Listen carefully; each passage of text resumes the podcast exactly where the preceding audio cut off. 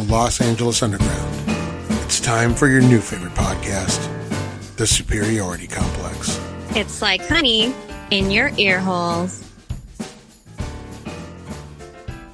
Welcome back to the Superiority Complex, everyone. Your new favorite podcast, remotely quarantined, but we're still coming at you with a lot of love, guys. A lot of love. A lot of love from John Sandy. Yo. A lot of love from handsome Dan Handsome himself, Jake. Hello. A lot of hands, a lot of lot, lot of love coming in from the artiste, Patrick, Hello. and a lot of love from everyone's favorite movie critic, Justine. A lot, a lot of love. A lot of love coming right from the heart, from the heart. A lot, a lot. Well, From the how- heart. How's everybody doing? Everybody, is everybody pumped? Yeah. Yeah. Excited. Yes, mm-hmm. yes. Let's We're do all- it Yeah, like mhm. it's, you know, We're all surviving. Yeah. 1986. We're all surviving. We've got a new vice presidential candidate. We've got the post Yeah. office. We've got the post office going under. We've got all kinds of stuff Yeah. happening. What's going on? What else is going on in the world? The Dodgers are playing terribly. Chaos. The Astros continue the fan. continue to get beamed. Uh, oh, it's great. It's great. The Lakers are the wheels are coming off the Lakers bandwagon. There's all kinds of stuff going on in the world, but we only care about one thing here, guys. We only care about pop culture. Am I right? Right. So Yes. let's talk about it, Patrick. Ghosts of Tsush- Ghosts of Tsushima is set to become Uh huh. Uh huh. Uh huh. the best reviewed game. I was just reading in Forbes magazine, of all places. It is set to become the best reviewed game of this generation of uh, video game consoles. Would Would you agree with that? Hundred percent. You say 100%? This game is beautiful, and it's so well done. The story is fantastic. The gameplay is really solid. Like, it's it's amazing. And What- just like the, the the fact that you can put it, and I bring this up every single time. The fact that you can put it in Kurosawa mode and it plays like one of his films is just stunning. I'll tell you what. This game, if you're gonna if you're gonna play it, you are gonna you're gonna you're gonna feel like you've played a lot of it before. You're, there's elements of Assassin's Creed in there. There's elements hmm. of Red Dead Redemption. It borrows heavily from those, but It at didn't the- at the- bother me. But at the same time, they managed to come up with something completely new. And please, please, please, please, please, play it in Japanese with English subtitles. Don't be lazy. Yes, yes, it's Uh, so good. It plays much better. It plays like you're watching an actual samurai movie. Um, you know, there are dips in the story because it's such a. It, there's a lot of story to tell, and it spreads it out over three acts. So, you know, some of you, you'll play a- a story to its resolution for that act, and then you have to wait for the next act to pick it up. So, you know, the story can dip and ebb and flow, but there's a lot to keep you occupied, and you never get tired of looking at it. It's always beautiful to look at. So, um, and you know, the combat keeps you on your toes. You have to switch stances. You have to. You can go full ninja. You can go samurai. You know, the old the Bushido code and all that. So, um, for me, it's a. It, even though it borrows from those things, it's it's a unique experience unto itself. Um, so, yeah. it's definitely one of the probably the most beautiful game I've seen uh, so far. Um, you know, I, I don't think I've ever seen a game this beautiful. You know, the some of the Bethesda games, like you know, like like Fallout Four and and and um, and uh, Skyrim, they are they're vast and they're big and they have, there's a lot of quests. They're open world and they're fun, um, and the graphics are good. But they, this has a level of realism to the backgrounds that just those games don't have, and uh, it's just it's insane. It's insane how beautiful it looks. So yeah, I uh, Yeah. I would say it is uh, worth your time. Whether or not it's the best game I've played this generation, uh, I you know is I've, I've played a lot of games, so I don't know, but it's it's it's up there for sure. It's definitely up there. It's one of the most unique gameplay experiences I've had, even though I've played it yeah, like all before. The you it, it's the fact that you feel like this is probably the most immersive most immersive game I've played that really makes you feel like you're in the film. Yes, And it's I can't really compare that to any other game and I think that's why it really stands out a lot for me. It's like I can't really say, hey, like this game makes you feel like you're in a movie. Red Dead 2 did a lot of that, but like this just you feel like you're walking around in a samurai film. Yes. My, I'm going to see when we get to the end of the game. I'm, I'm in Act Three now. Yeah, yeah, I'm not done, so I'm curious to see where the story. I'm goes. curious to see also if I if I want to pick it up and play it again because the problem with Red Dead Two, the original Red Dead, long after I had played that through, I would pick it up and just go out riding on the range and go goof around and you know do all kinds of weird stuff, try to catch the train and run around and hunt and do you know just crazy stuff. I didn't feel the need to do that with Red Dead 2. Once I was done with Red Dead 2, I was like, oh, okay, that was that was cool, and I was done with it, and I didn't feel the need to pick back up and explore the world any more than I already had during the game. But I feel like after this is done, I'm going to want to keep exploring or just revisit the the, the islands in the in Tsushima. So uh, we'll see we'll see where I end up. Uh, we'll, we'll be back with that. But you're the only other person I know that's playing it, so I wanted to check in with you. Uh, Brent picked it up. Did and he? So I know he was going to. Yeah, he hasn't started it yet, but he's going to. That is a guy I know will love it. Our friend from the Home Video Hustle, I know will He- love it. Yeah. All Yeah, he picked it up off my recommendation. So Are you guys? What's been going on in pop culture? Are you guys watching anything? What should we be watching? What have we checked out? Justine, you gave us a Oh great my recommendation. Re- recommendation for Palm Springs. John, we have Jake, something so much better this week. what is it? Oh my god. Patrick and I watched The Crown. Have you guys seen that? With uh, with Matt Smith, the Eleventh Doctor. Yeah. Yes. Uh, our friend Martin Cisneros keeps recommending it heavily, and I have not. I think Nicole watched it. I haven't seen it. Oh, It it's is so addicting. good. I It's finished season fascinating. one, season one in one day. Wow. Holy But cow. that that's like you have to have the whole day off to do that. Mhm. I have no problem Uh, with that. Yeah. And then season two, I'm about halfway, but it's taking me a bit longer now because work, you know. Um, But The Crown, I love, and, and I feel like because we also went there on the trip, so we went to some of these places and saw some of the things, so it's just like relating. And now I want to go out back out there again to go visit these places again. Well, you also want to head It's up really to good. you also want to head up to Wigan so you can visit our favorite florist. Right. Yes. Two. Perfect. All right. But it's That would Matt's be hilarious if we just walked in the shop one day and she we just started talking and she freaked out. um well Justine would just be like, uh, what's your favorite movie? And then whatever she says, you say, I give it a six. And she Oh, would, she would we also, um, I also watched An American Pickle. Have you guys heard of that? Oh, we watched that on Saturday. that? We watched that Did on you like Saturday. it? We I enjoyed it. It was cute. right? It wasn't what I thought, and he didn't laugh at all, which made it even better. An American pickle? What is it? Yes, It was good. It's about it? it's a it's a it's a movie with it's a Seth Rogen film released I don't think you need to know anything. You should just watch it. it's released Okay. it's a it's a comedy uh it was released straight to HBO right? It wasn't theatrical. It was made for it was a made made for cable right? I think it was made by HBO, yeah. yeah and uh yeah uh the less you know about it the better. But it's you know it's not it's not like a butt it- like a, a butt. It's not like a gut busting movie but it, I was entertained. It made me laugh. I thought it was cute. It Butt cuss. was butt It wasn't what I thought it was going to be, but I did enjoy it.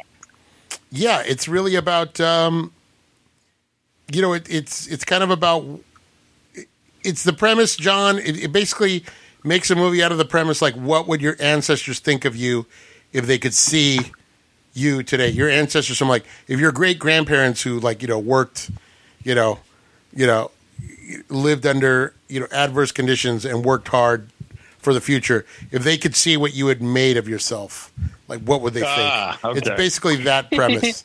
but I don't want to give it away because it's such a ridiculous premise. Uh, you really have But to buy it. But it's fun. It was fun. Yeah, I liked it. I like Seth Rogen. So It was pretty good. Yeah. Yeah, Yeah, yeah. I liked it a lot. we watched Nicole. we were we were here on Saturday night and we were uh, we were looking for something to watch and she goes, "Oh, somebody told me this is pretty good." So unfortunately, I was just tired, so I kind of zonked out for the last couple minutes. But I it made me laugh. It did make me laugh. So yeah, I liked it. Yeah. Uh, I will recommend something to you. Um, uh, what is it called? It's got a real. It's a horrible title. Uh, it's probably the worst title I've ever heard, but it actually ended up being a heartwarming documentary. It's on Netflix. It's called. Uh, I think it's called Speed Cubers, and it's about people that can solve Oh, yes. the Rubik's Yes. cube. And like you know, there's like all these world champions that can do it. Uh, they can solve a Rubik's cube in, uh, cube in under like ten seconds. Yeah, And, I uh, was Wow. gonna, I was gonna watch it, but it just reminded me of high school. just, just watch. just, yeah, it's, it's a lot of young guys, but watch it because um, it's actually very heartwarming. It actually ended up. I did not expect the story to be the way it was going to be. You know what I mean? It's actually a very, very. Um, it's a very sympathetic view. It's not like, hey, look at these weirdos. It's very like sympathetic, and um, Yeah. and one of the one of the, the it's it's it focuses on two two guys who are they're competitors but they're also friends and one of them is autistic. And so it it's really really great. Uh, it was really nice little heartwarming little uh, documentary that I wasn't expecting Oh. it yeah. I watched it last night. It was great. The the this I think it's called Speed Cubers I think is what it's called but such a weird Yeah, like it in high school at lunch. A lot of the guys would like you would see them taking apart the Rubik's cube, oiling it up, putting it back together, and they would race. They would race each other all the time with the times. Like yeah no these are guys then- who these are guys who legitimately solve it Wow. yeah, yeah, like they always solved it in high school, and then it wasn't like a nerd thing because so many of the guys like during lunch would be doing it. Like all around me, I always saw people solving the Rubik's cube, but. I was watching a show on Netflix called Love on the Spectrum. Oh Have you heard yeah of that? I've heard that's great And they have a guy. Yeah, they have a guy there that solves the Rubik's cube too, and he's autistic. fantastic check it out That I've heard that's show. great too. I haven't checked it out yet. What are you and Sandy It's- watching, Handsome Dan? Oh, sorry, I cut you off there, uh, Justine. Terrible. no, host. you're good. Go ahead. Uh, Sandy. Oh God, where's, I haven't really been watching all that much. We did watch Jurassic Park the other day. Oh, one of my favorite movies ever, and it was the same day that you had posted that picture where you, where you post, that's, uh, we spared no expense. The exact same day. I've done a little work on my island, and if you come by, Mm-hmm. the, there's a Godzilla knockoff that has a special place in my area of the uh, island. So, been doing some work on the old Animal Crossing, guys. I'm not going to lie, I've been putting in some time, and uh, next time you come visit. You're gonna love it, I think. But uh, how was Jurassic Park? Jurassic Park always holds up. It does. The visual effects always hold up because half of most of not all of it.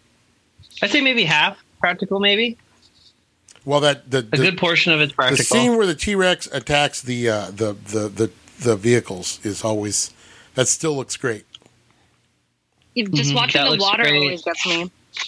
and the um, the uh, the kitchen scene Yes, Mhm.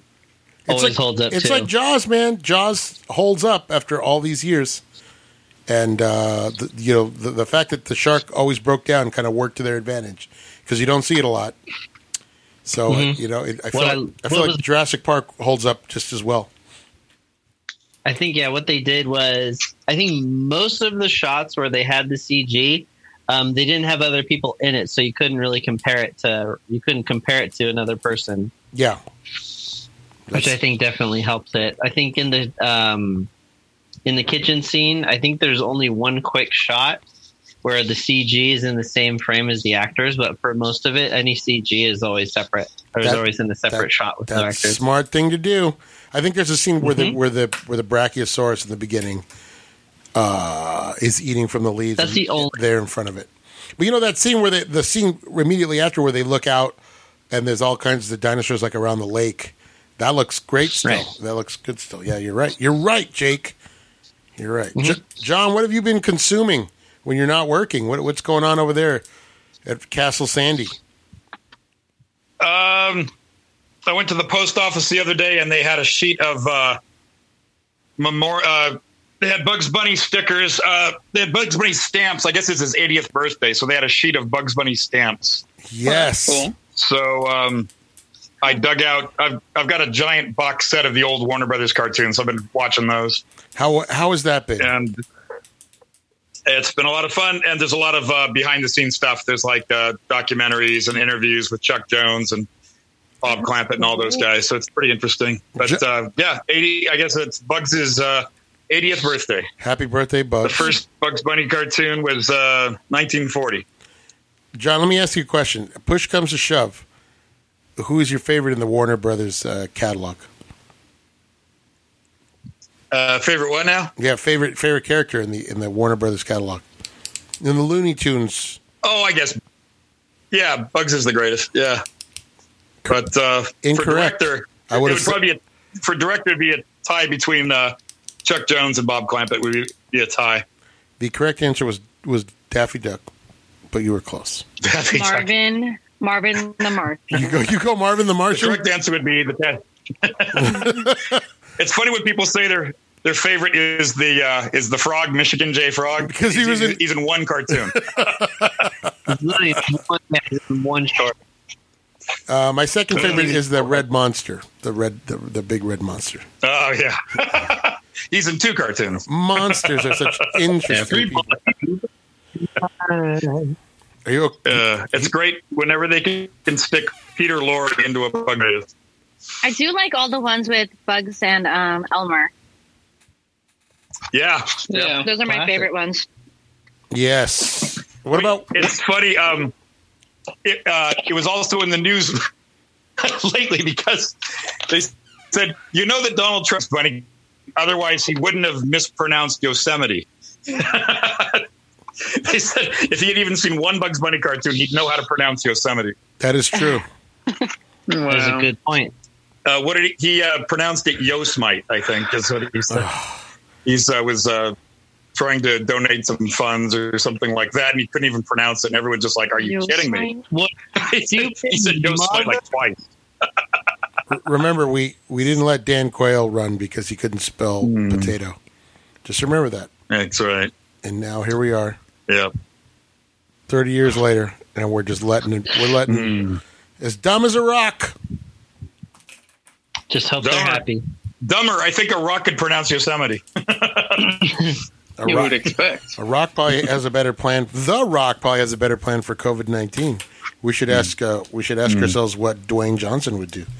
You know what I'm saying? Well, he'll probably be running in a couple in four years. He'll be running, and so will Ted Nugent and Kid Rock and every other bonehead. Ah, The Ted- Scorpion King. He would just raise an eyebrow at it. Mm. Raise an eyebrow. Mm. Right. Good God. Good God, y'all. Mm-hmm. All right, guys, let's talk about it. It's Digital Movie Club time. Yuntan, yuntan, yuntan.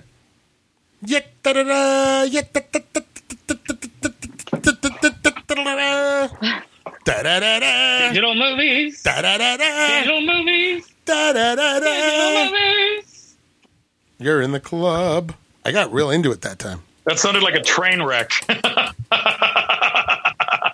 that like a literal uh, train wreck? What happened to Jake there? I don't know. Jake just dropped out, know. man. Jake doesn't like to help out anymore.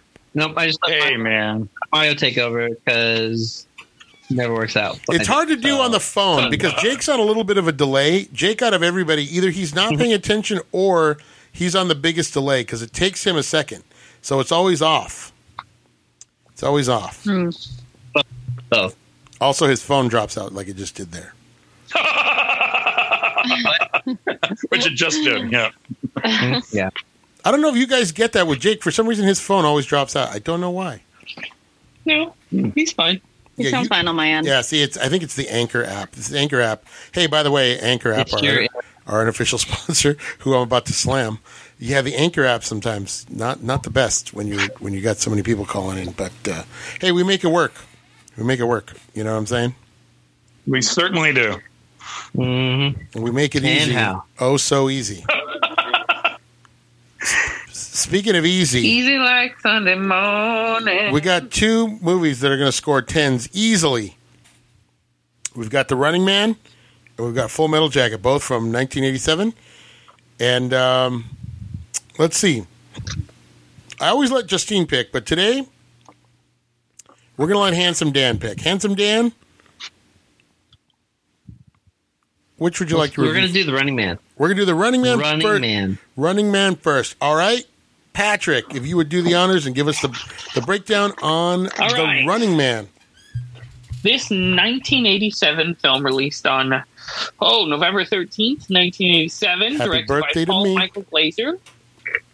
In the year 2019, America's totalitarian state where the favorite television program is Running Man, a game show in which prisoners must run to freedom to avoid a brutal death, have been being made a scapegoat by the government and imprisoned Ben Richards, Arnold Schwarzenegger, has the opportunity to make it back to outside again by being a contestant on the Deadly Show. Um, this movie was budgeted at $27 million with a box office total of 38.1 million. Made ten million bucks. Yeah. Ten million dollars in 1987. That's like a hundred million dollars now. Uh, uh, John, is Paul Michael Glaser Starsky or Hutch? He's uh, Starsky, Is Starsky the blonde or the the the brunette? the brunette. All right, cool. All right, good, good, good. So it wasn't. It Is wa- he is he driving? Is he shotgun or is he driving the red Torino? he's he's driving. He's driving the red Torino. God, John, I love it. You're you're a wealth of of information, man. I love it. I love it. Thank you. Um, Starsky and Hutch watched it as a kid, but it wasn't like I wasn't as into it as other shows. I remember it from my childhood, but you know, when you're a kid, you don't pay attention to. I knew Steve Austin was Steve Austin because every episode was like Steve Austin, astronaut, a man barely alive. You know what I mean? But there's two people to keep track Yeah. of. I can't keep, and they're not Bo and Luke Duke. Yeah. So what do I care? You know what I'm saying? Yeah, yeah. Uh, okay. So, John, let's talk about Yeah. Running Man. You saw all of these in theaters back in the day. Where do you where do you where do you put this one? What do you think of Running Man? I Wait, all of these? yeah. What do you mean? There's more than one? No, we're talking about Schwarzenegger movies. We're talking about Okay. Yeah. Okay. uh, at, yeah, at the at the time, I didn't think this was one of the better, one of his better efforts. It, it seemed a little weak, and uh, it still feels a little weak. I think the one thing it's got going for it is Richard Dawson because he is a real slime ball. Um, you know, it's probably the only feature film he ever did, and he really does a good job as the villain. Yeah. It, isn't it weird that Mick Fleetwood looks like Richard Dawson in, in age makeup? Yeah, it's weird that that's Mick Fleetwood. And they didn't even change his name. You know, the character's name is Mick as well. Yeah, yeah, yeah. so it's like, Yeah. uh, uh, But he does. When I first saw it, I thought, "Hey, that's just Richard Dawson in, in aged makeup." And then I was like, "Oh no, that's Right, Mick right. Fleetwood." Yeah, that's so weird. and the kid with the beret, the kid with the beret right next to him, that's uh, Frank Zappa's son, Dweezil. Is it really? Dweezil Zappa. yeah. I didn't know that. That's fantastic. There's some weird, weird cameos in this movie. Uh, this is written by the same guy that wrote Die Hard. I'll have you know. So, John, before before you run Hmm. around and call it weak, uh, let's just uh, just keep that in mind. All right. So, what was well, it? it's also a Stephen. It's a Stephen King. It's based on a Stephen King novel. It's it's still a little on the weak side, I think. Yeah, Stephen King novels unfilmable. We've learned uh, over the years. So uh, they're hard to they're hard to it's hard to capture the essence of that into uh, you know. And the one that did it the best, uh, Stephen King hated. He doesn't so- like. Yeah, that's so weird. uh, but uh, yeah, so John, you thought it was weak again. You still thought it was weak. Yeah, I thought it was kind of cheesy, and uh, you know, it, it looked kind of low budget. It kind of looks like a TV movie. You know, It does. Yeah, it looks like the poor. Looks like the poor man's Blade Runner, basically, you know, and it looks like it's all filmed on a soundstage. Most of it doesn't look like it's outside, even when it is outside. So it's a little weird. it feels like it's uh, a pilot for a for a for a series. Like this is going to Yeah, be a series, yeah. and every week they do. That would have been a great TV series, though. Can you imagine? Every week, every week a new contestant. You do like a Fantasy Island thing. Every week it's a new batch of contestants. Some live and some die. I love that, John. Let's make this happen. You know, And you can- every, every year we get a little closer to that reality. I was thinking of, uh, you know, watching this movie, I'm going, God, all this stuff. It's, they don't know how close they're going to get to this. You know? Well, they nailed it. I mean, they, they did nail a lot of the stuff in there, like the media manipulation. You know, the the, manip- the manipulation of images. You know, it's 2019, and you have you know the, like these deep fakes on, on online now, where you have You know, these deep fake Oh, videos yeah. where it looks like somebody's talking or saying something, or they have AI characters that look like real people and they're fooling. You know, so they weren't too far off Oh, on a lot of this stuff. So, you know, if you look at it from Yeah. that perspective, there's a lot here to kind of unearth. You know, Yeah. but I hate any movie that wastes Yaphet Kotto. So uh, I have. boy, they just hardly did anything with him. Like, What's the point of casting him if you're not going to do something with him? You know? Uh, he's gonna. Don't worry, John. He's gonna get some redemption when we get to 1988. But uh, you know, Hmm. I, I all Schwarzenegger movies to me, I kind of lump them together if they're not T2 or True Lies Right. or the original Terminator. Right. They all kind of or Predator. You know, like you know, Commando. This one. You know, some of those they Raw fall in- raw deal. Yeah. Yeah. they fall into a certain. You know, it, they're the best of the rest is what I like to put them in. You know, th- that in that pile. So.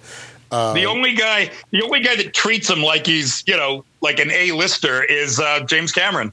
It's like we're not just going to half-ass this; we're going to really do it. You know? Yeah, yeah, exactly. Yeah, yeah, you're right. You're right, John. That's true. Uh, all right, that that was good. Was, I, I was interested to what it was like to revisit because this is a movie like I have on. This is like good background movie for me. This is a good example of a Sure. movie for me that I'll have playing in the background because I know it and it's. But these one-liners in this one are the worst. I think we're scraping at the bottom of the barrel, uh, one one-liner wise. Um, so And I forgot, I forgot that this is yet another movie where he says, "I'll be back," and it's like, how many times did he do that? You know, it's like I don't remember this Every being in every movie. You know? But Richard Dawson does have a great response where he winks and goes, only in a rerun. he launches him out. I'm like, yes, I do. Richard Dawson was great. You know, if you you guys, I, Justine might remember. I don't know if Justine remembers, but uh, Richard Dawson, when we were growing up, was the host of Family Feud, and you know he was known Yeah. for kissing all the ladies. the and- original, Yeah. the original host. Yeah, yeah, he was Yeah. the host of the Family Feud, and uh, he was always on Match Game when I was growing up. So I knew he had a sense of humor, and I remember him from Hogan's Heroes. So I knew he Oh, yeah. he had a car- he had a career before he was a game show host. But I, you know, when I w- saw this in the theaters, I loved that he was doing a take like parodying himself. You know, he was doing a Yeah, basically sharp and real sharp. You know, like what if this guy was a real slime ball? He plays it really well. Yeah, he does a great job. Yeah, he's, he's probably the best part of the movie. So let's get I'd say so. I agree. He's the best part of the movie. Let's get to Jake because Jake was earlier before we started. Jake seemed to imply that he didn't love this movie, so uh, we need to we need to address this right away. Jake, let's talk about it. Yeah, it was, all right. it was okay. He's okay. He's all right. Just yeah, so many. Just the lines. Just oh, every every time Arnold Schwarzenegger opened his mouth, it was just some stupid, cheesy one-liner. You didn't like when he called Dynamo Christmas Tree and Lighthead? I think it's in his contract. Pretty sure. It's in his contract. It's got to be because every time. Yeah, come on. You didn't love that? But yeah, the the game show host guy, I can't remember his. Richard said Dawson. it, but Richard well, Dawson. that was his name, but it was Dawson it was. Killian. Yeah, Killian was good. Richard Dawson, whatever. Um, yeah, and I like the premise. The premise is interesting. Yeah, It's it just did not it did not pan oh, pan out well the ex, the execution was was isn't what And Yeah, this movie kind of wastes a couple of people. You know, Jesse Ventura's kind of wasted. We saw, you know, what he could do in Predator. Uh, the great Jim Brown, John, I thought was wasted. You remember? Uh, What he what what what he get? He gets like maybe like two minutes. You know, yeah, uh, it's it's crazy. You know what? You know who should have directed this? It would have improved it, uh, like uh, like uh, John Carpenter or something. she You know? exactly, That would have been exactly. This is a good double feature with They Live, which we won't get to until uh, a little later on. But uh, um, you guys remember now? Uh, Jim Brown played uh, Fireball. Uh, is it Fireball? Mhm. Yeah, it is Fireball. yeah. Do you guys remember where you saw Jim Brown uh, last? Just Justine, you might remember. Do you remember where you saw Jim Brown last? no. Jim Brown had a He was he was he was- carrying an armful of tossing grenades. down some vents. Yeah, he was throwing grenades down the vents at the chateau in Dirty Dozen, right before he gets machine gunned. That was Ah. yep, yep, yep. See, they wasted him. They they had a great Jim Brown, always great. Uh, he doesn't do really- any. He wasn't as short of a. It wasn't as short as the guy in the blue jumpsuit. I forgot his name. The one that uh, wanted to come back, but he didn't want to wear the cheesy outfits. Uh, Jo- oh, uh, J- uh, Jesse the Body, and then at the end, he's in with the digital. Uh, Yeah, and that that was it. It was stupid. yep. I hated that whole part. Yeah, yeah. Like he, it seemed like his part was going to be bigger, and that was it. Like, He didn't even do anything. We Exact- didn't see crap. It was. oh, I. I love it. All right. Uh, so Jake, you were just you, you were just okay with this, but you you did like the premise, but the execution was lacking for you. Yeah, like I almost think this would be better as like a TV series or maybe even like a video game. I think that would be kind of cool to see. But There was a video game Yeah, based on this. It was called Smash TV, and you should play it because it was awesome. It was an arcade cabinet game. Google it. Smash TV Smash TV, look was, it up. was based on this. Was kind of a, was a ripoff of this. Mm, All right, Justine. Since you since we're already on your uh, on, on on your radar, let's let's talk about what you thought about it. Um, it was entertaining. Mm-hmm. I think that I like the uh, Black Mirror episode of this better. there was a Black Mirror of this. That's There's hilarious. a Black Mirror episode. Um, I just looked it up for you guys. You're the best. Season season two. Um, it's called White Bear, and this lady. So she wakes up because she has amnesia. Sees that a lot of people are recording her on the phone. Then a guy starts following her with a shotgun and trying to hunt her. And while she's running away, and then he trying to shoot her, she finally shoots him, and it's a longer process than what I'm saying. But then when she shoots him, confetti comes out, and then you realize like she's in a game show because the house opens up, and basically that whole place is called White Bear um, Park, where people because she's um, what did she do? She killed a young girl, and now she's reliving this moment every day. And people are allowed to go there and record her on the phone. So she wakes up wondering why people are recording her, and it's because she's killed someone, and that's a park for people to see her get tortured. And she does Jesus. it every day. Wow. Holy But- cow! Um, That's that's Black. Mirror for you. but Fun. I mean, they're basically punishing people who've done bad things That's by crazy. reliving horrible moments. But that's what that one reminded me of. Um, I didn't. I don't like. I said like that character. I was really rooting for that that jumpsuit guy to make a difference, and Captain it didn't Freedom? mean anything. Because it was, I like that he was like, no, I don't want to wear this cheesy stuff. I'm like, cool. So this guy's actually gonna like put up a fight. Nope, he didn't. Never seen it. And I didn't. and the guy that was getting all the numbers, um, I forgot his name too.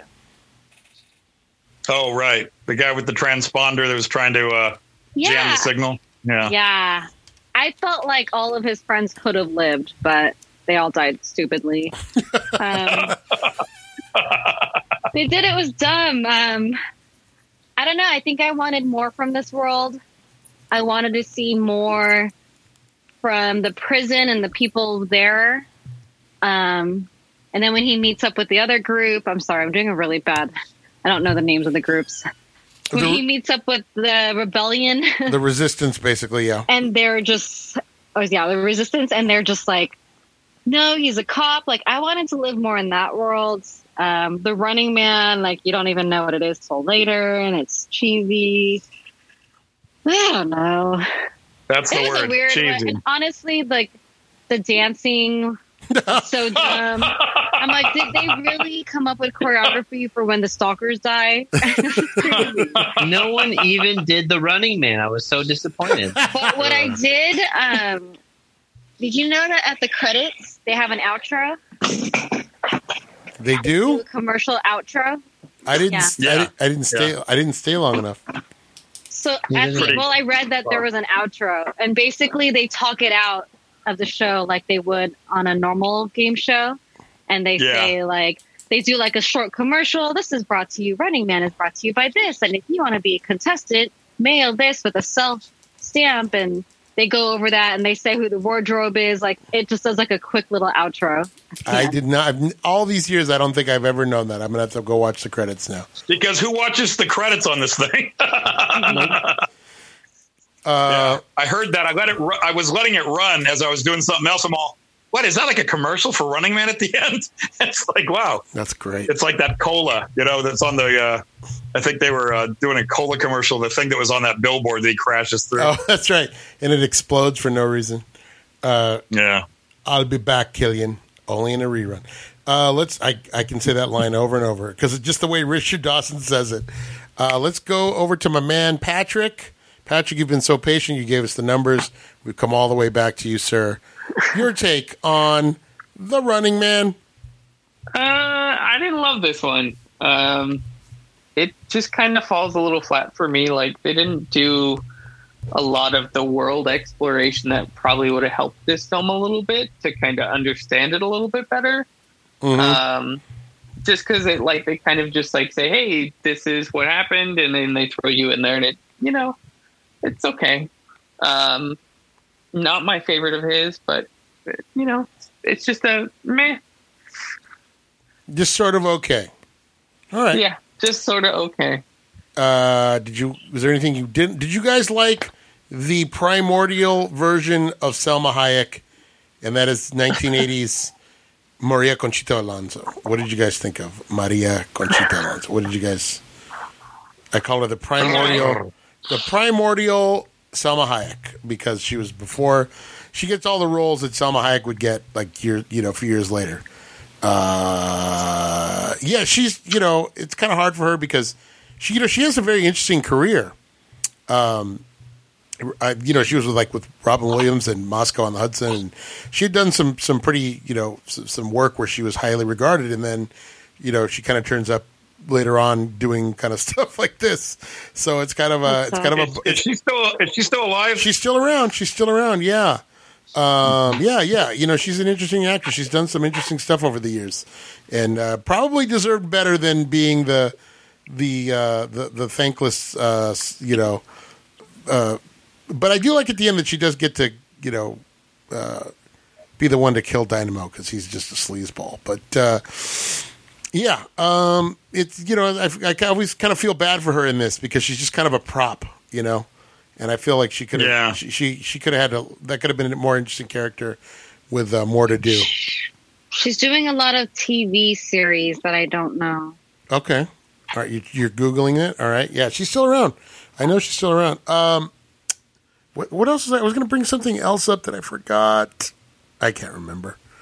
Uh, but I wanted to get everybody's take. What who is your favorite stalker? John. oh God. I like Well, Sub hey, Zero. Uh, just- who was the- that? that uh, the guy with the uh, the axe on his hockey stick. Uh, who was that actor? He looks like the he looks like the guy that played Oddjob in Sub Goldfinger. Zero. That's his son. Zero. Yeah, That that's Oddjob's son. Is that right? Because he Really? sure looks like his dad. I'll tell you. I thought, could this possibly be Oddjob? That's his son. Yeah, Professor Tanaka. for real. Wow. that's his son. Yeah. And he is a professor. Wow. He was my So- favorite. uh, you like Sub Zero? Uh, He's the for only guy that was actually uh, menacing. You know, the only guy that really looked like he could do some damage. You know? for, yeah. Uh, he what, first he was Sub Zero. Now he's a what? A real zero? What does he say? I don't know, but it's awful. Whatever he said was really stupid. The, the whole all script sounded like a, you know, it, the whole script sounded like a Mad Magazine. You know, it sounds like a parody of the parody. Uh, Justine, who is your favorite stalker? I like Fireball. Fireball. All right. I like the lead up for him. Him watching the whole time, and you're like, "Ooh, he must be badass." But Yeah. not really. Patrick. Uh, probably Dynamo. He's just fucking ridiculous. Uh, like it makes no sense. it's a He's Schwarzenegger making- low point when he calls him Christmas tree and Lighthead. Hey, Lighthead. Yeah. Oh, Hey, Lighthead. uh, so yeah, yeah. freaking ridiculous. It's so so dumb. All right, let's score it. Let's rank it. Uh, let's go with uh, Patrick, uh five. Justine, Four. Jake, I'll give it a five.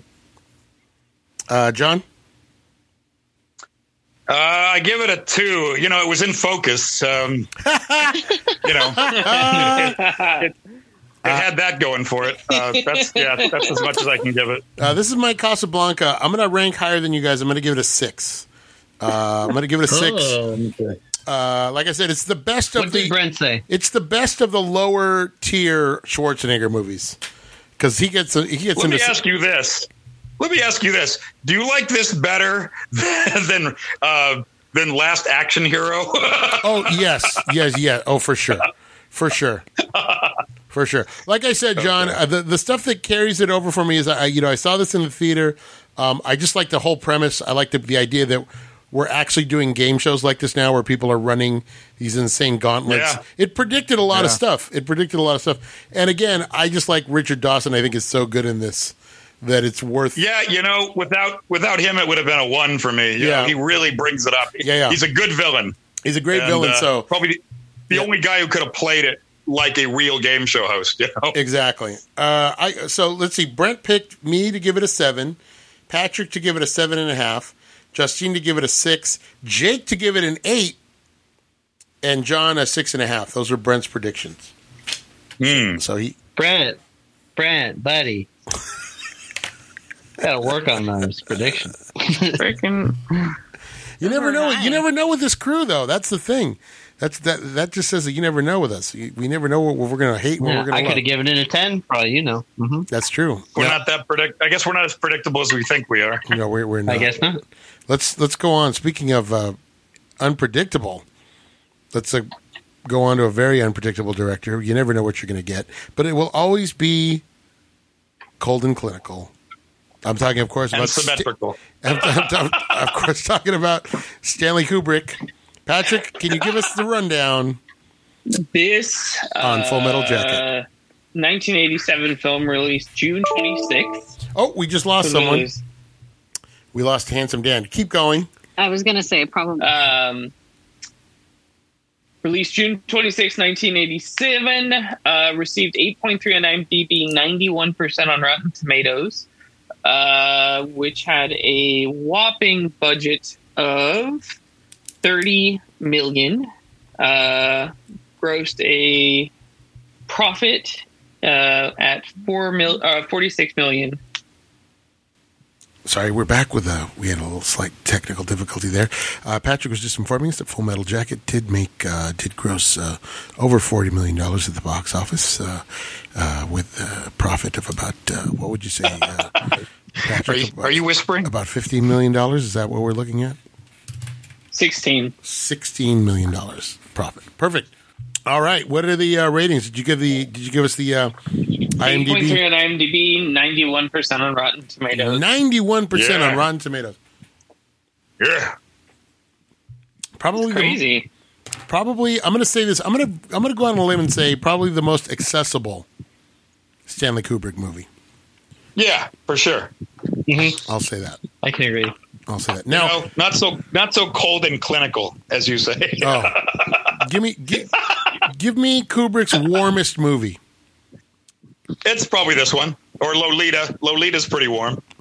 Well, I mean, we're Whoa. not, we're not going to talk about that one, but but seriously, though, very very he is a that is that was a that was a, a legitimate criticism of his work, and a lot of people say the same thing about Christopher Nolan.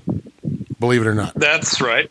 That's right. Yeah. Uh, handsome Dan with a fan on. What uh, had you seen this movie before? Mm, no, I actually haven't. Well, what did you think, my man?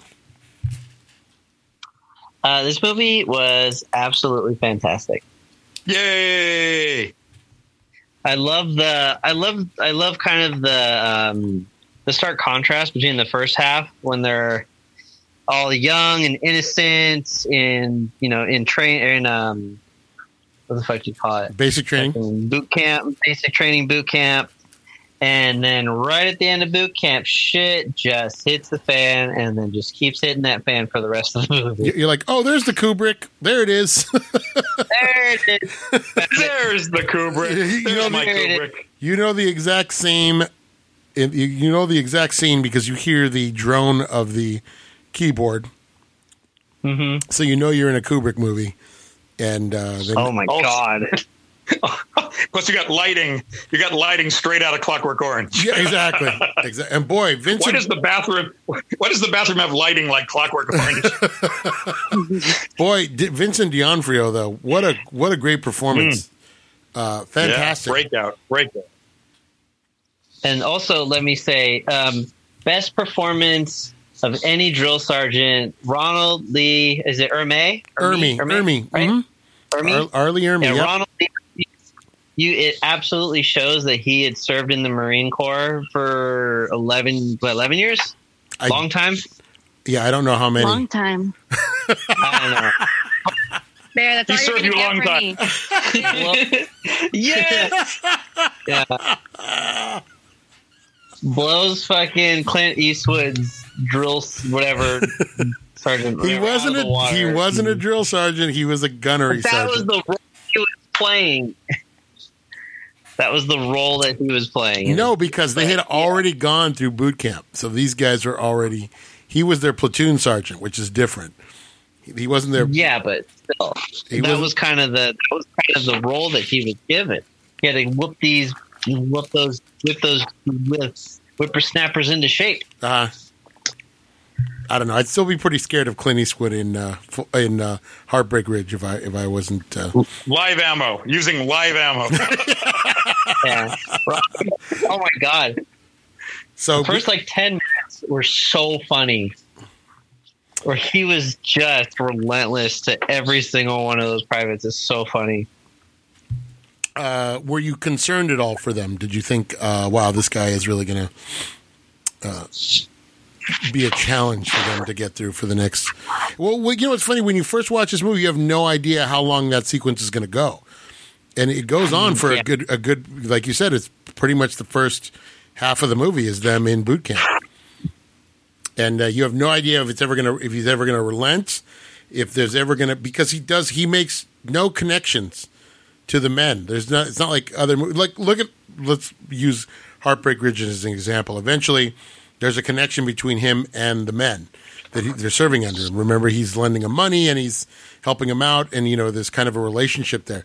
That never happens in this movie. You only see him putting them through you know their through their paces. Hell. yeah. So you you have no idea when you first see this how long that's going to go. And uh, if there's ever going to be That's any, kind of anything, yeah, Sergeant.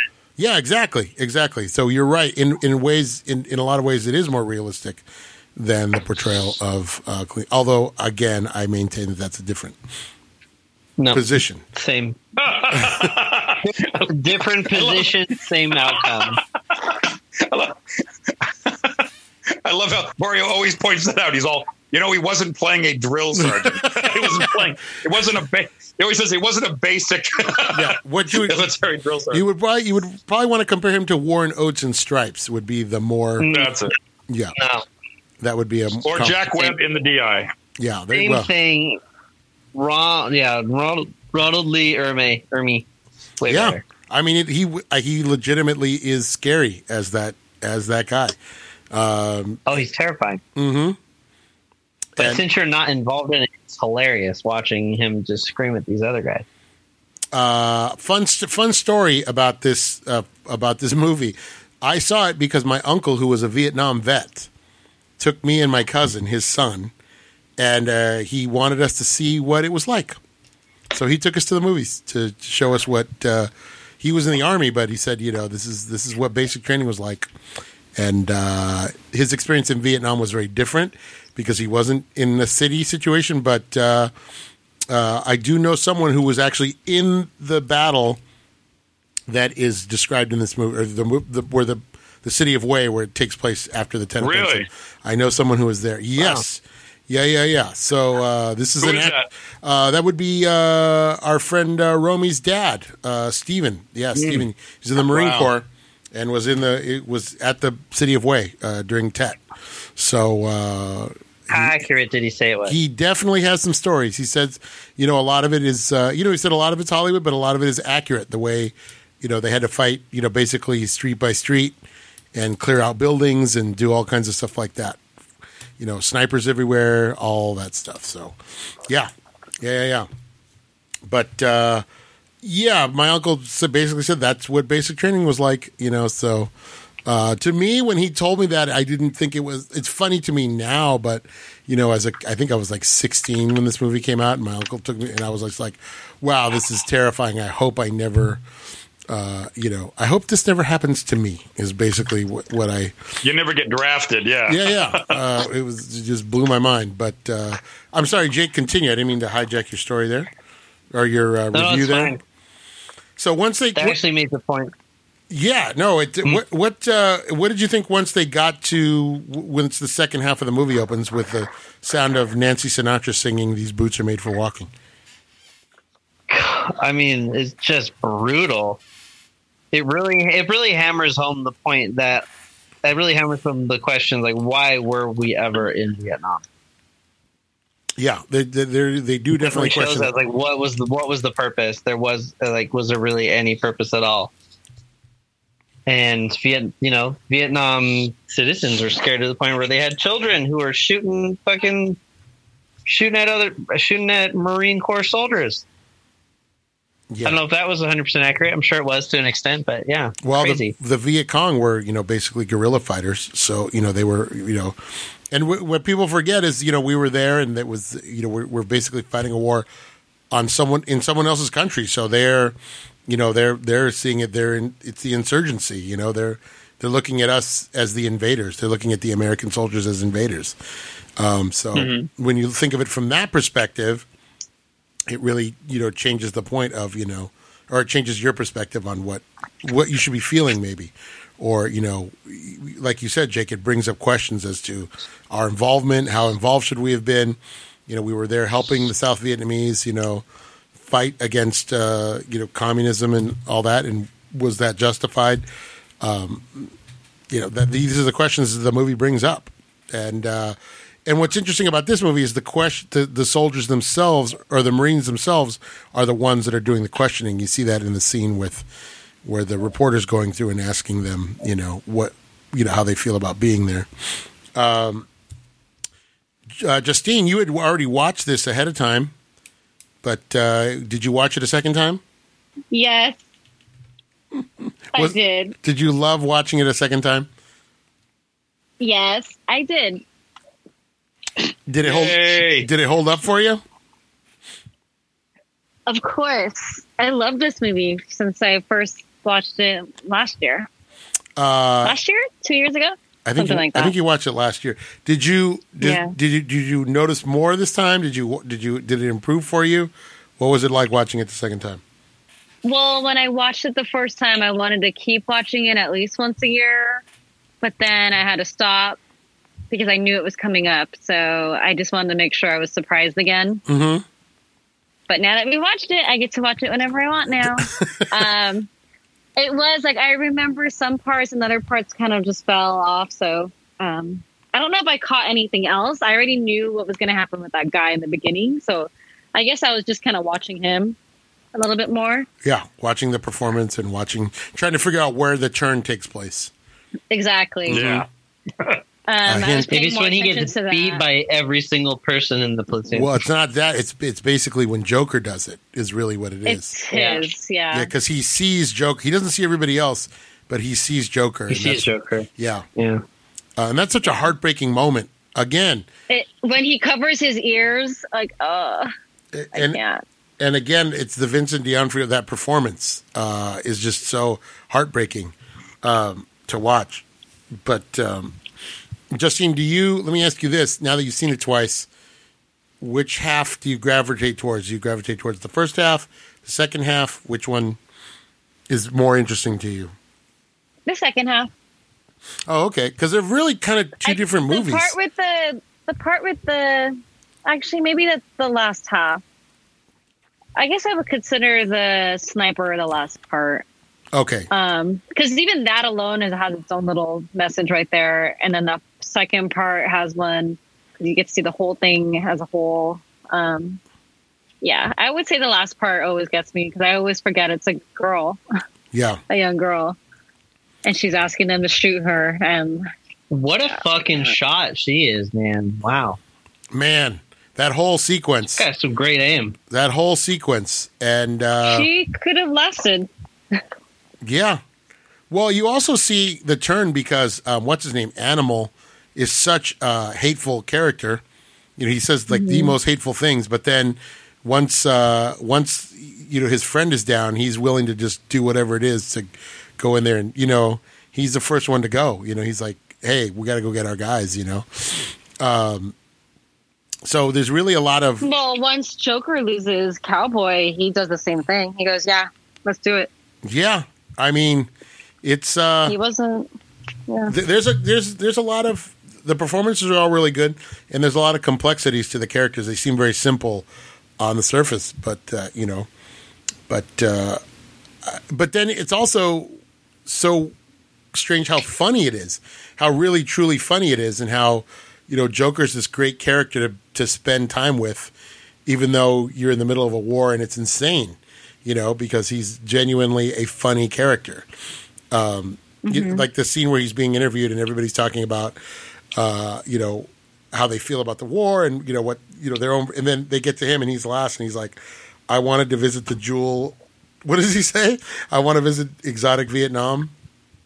Yeah, it's like the Jewel of the East or the something. jewel of the orient and uh, i wanted to meet people from an exotic cult and ancient culture and kill them you know? It's just uh, just the way he delivers his lines um, matthew modine i think does a great job being that character.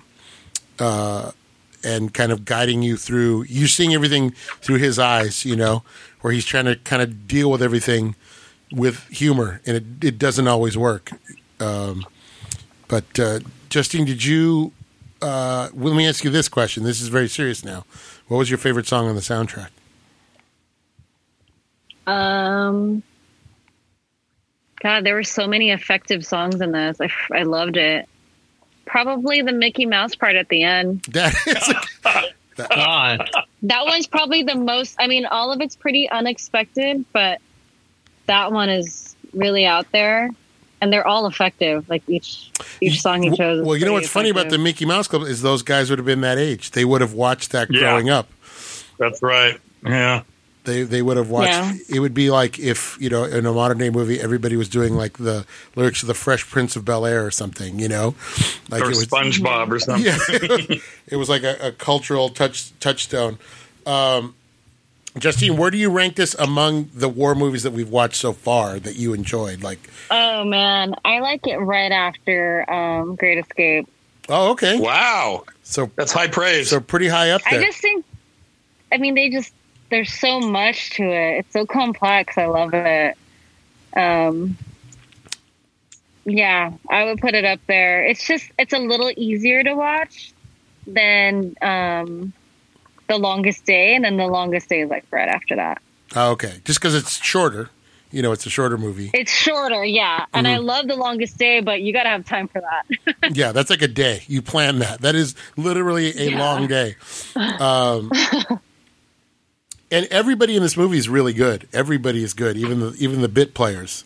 You know, even the guys that you get. Uh, oh, I always forget the actor's name. Um, even you know, th- then you get the general, who's busting him about his um, the peace button and the uh, y- you know.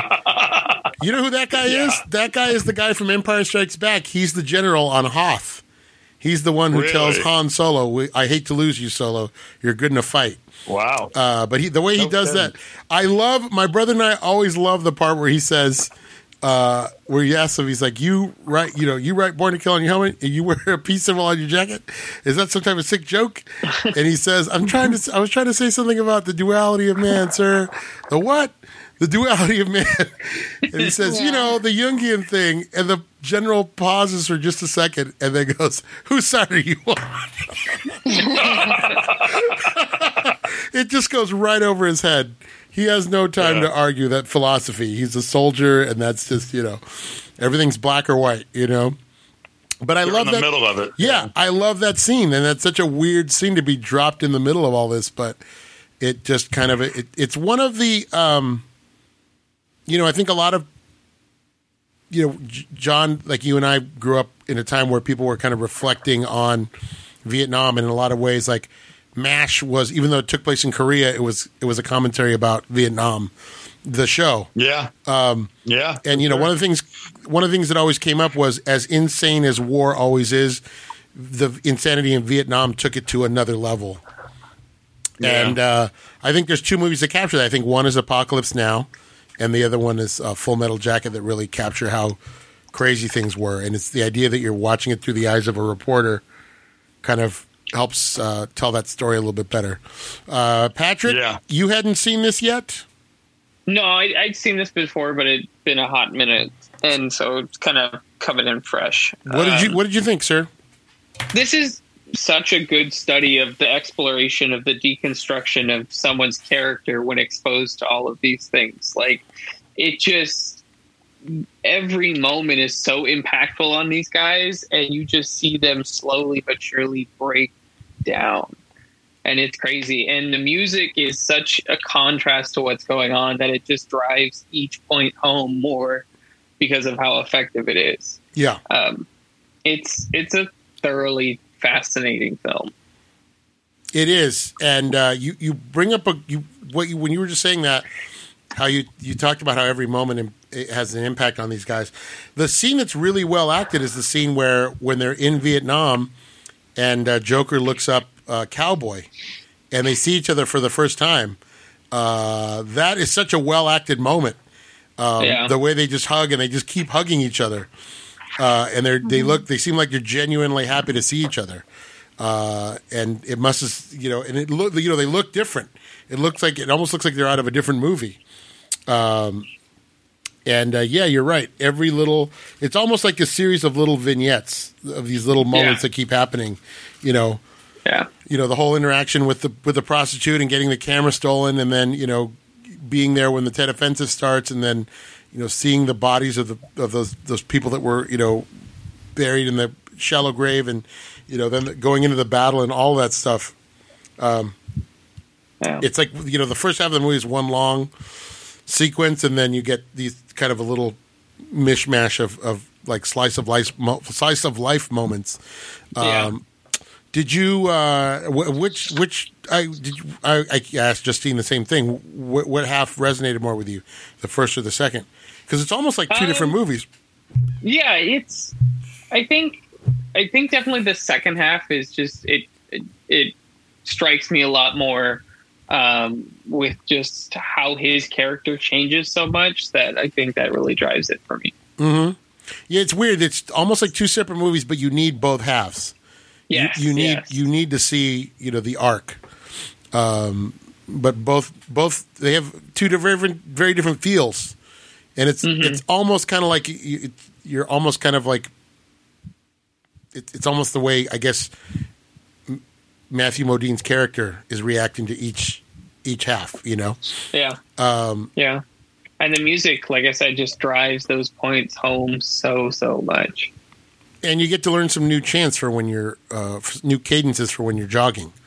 So that's good. uh, Justine probably Yeah. uses some of those.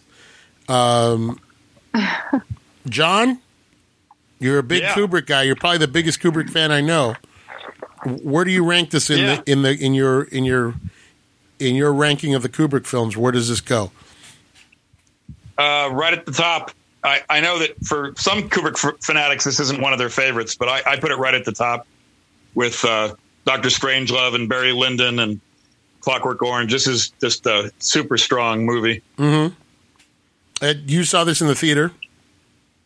Yeah, yeah, and uh, it had been like seven years since The Shining. He's, you know, it used to be he'd put out a movie every two, three, four years. There was uh, seven years between The Shining and Full Metal Jacket, so some people thought he'd like retired or just wasn't going to make movies anymore, and so it was kind of a big deal. Like, hey, he's back, and here it is, and it's a Vietnam movie. So they're like, God, it's you know, because we'd already seen Deer Hunter and Apocalypse Now, and um, but you know, I uh, I think Platoon had even come out before Yeah. this. Yeah, yeah, yeah. And um, so we thought, okay, you know, we know this is going to be a different kind of take on it. So Yeah, and it it, it, Um, it borders. It's you know very much a black comedy in a lot of ways, like we saw in Doctor Strange. kind of like all Kubrick movies, no matter how dark, has got he's got some humor in there. No matter how how dark and bloody it gets, Mm-hmm. he always finds a spot to put some humor.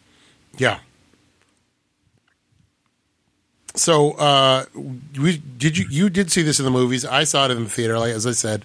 Uh, Yeah. What was your reaction? um, what was your reaction at the time? Oh, you know, it's it, it really um it's a really effective movie. It really blows your mind because that you're right. You don't know how long that basic training sequence is going to take. It's kind of amazing how long it goes on. And you think this is the worst these characters are going to see and then you realize they're being prepared for war but they can't possibly prepare them for how crazy Vietnam is. Yeah. So then when they get when they get there, no, you know, it's it's a whole different kind of uh, uh, a thing from what they must have been expecting. You know, as brutal as basic training was, this is a whole different kind of brutality, and they just they can't. It's like being put into a meat grinder. You know, it just seems like every scene just takes them a little further in. Yeah. Um, it's just, um, you know, it's a little lighthearted at first. Before the Tet Offensive, it's a little lighthearted. You know, all that stuff with the, uh, you know, meeting Rafterman and all that. Ann-Margret. um, and Margaret, I always laugh at that. You know, don't be too obvious, but uh, some low angle stuff. you know?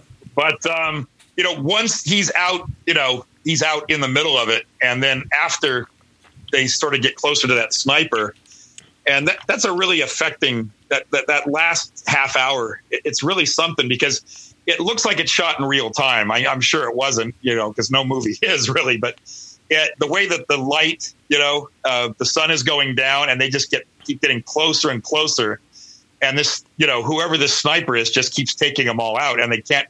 They can't be, you know, think of all the firepower that they're launching into that building, and they just can't figure out where it's coming from.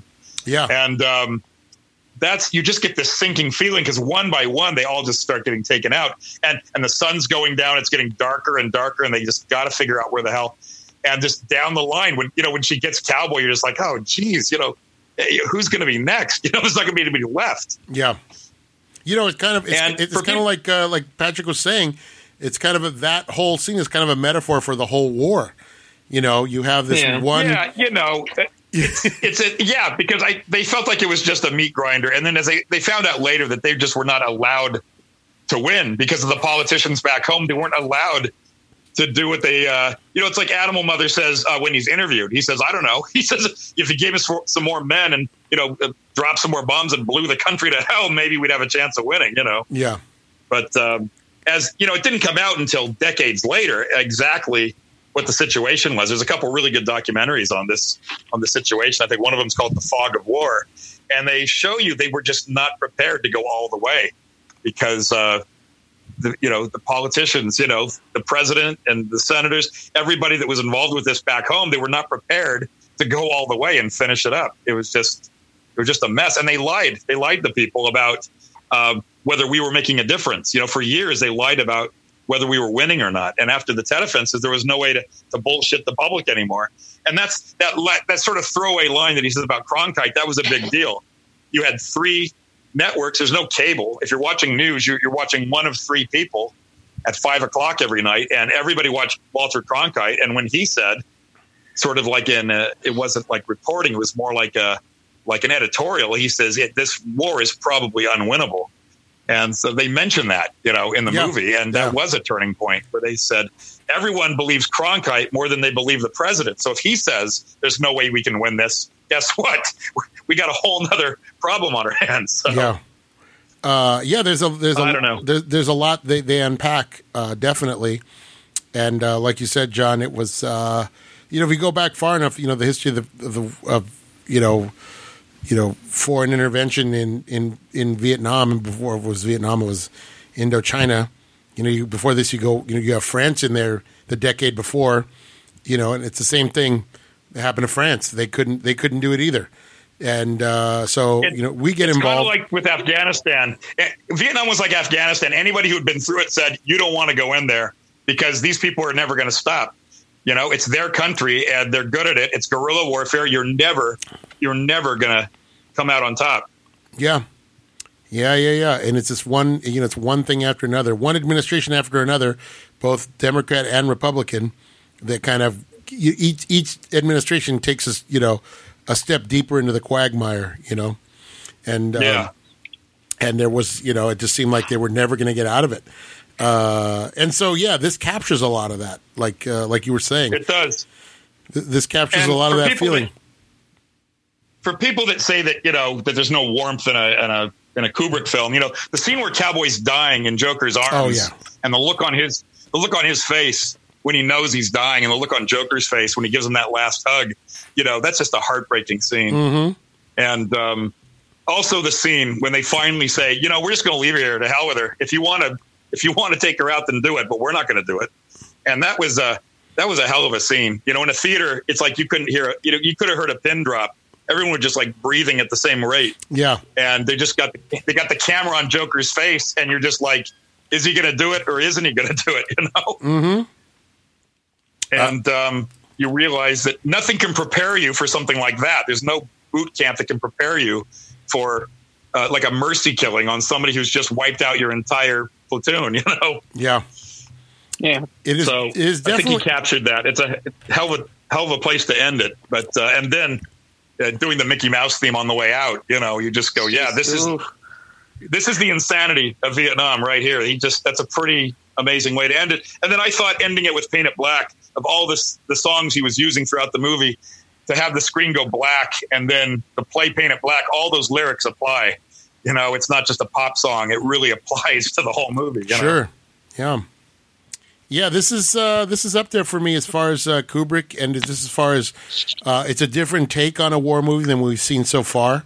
You know, we've we've watched a lot of war movies in this, uh, you know, in the Digital Movie Club, um, and it's definitely a, a different style, um, and one that I think that uh, you know you have only somebody like Coppola could have brought you Apocalypse Now, and I think only someone like Kubrick could have brought you uh, Full Metal Jacket. Uh, it's just um, it's it's a whole different. these are all different they're all different approaches you know like oliver stone is you know the reason a platoon was so effective is because he was he was on the ground he was he was in the infantry and so he brought those stories to platoon and that's why platoon works so well and you know full metal you know uh, apocalypse now is just like this crazy carnival you know it kind of like this tries to sum up the entire war because he says this whole thing this river snakes through the war so you pretty much get like a peek at the insanity through the whole thing but uh, with Kubrick, it's different. And I don't think initially he didn't want to do a Vietnam movie. But once he read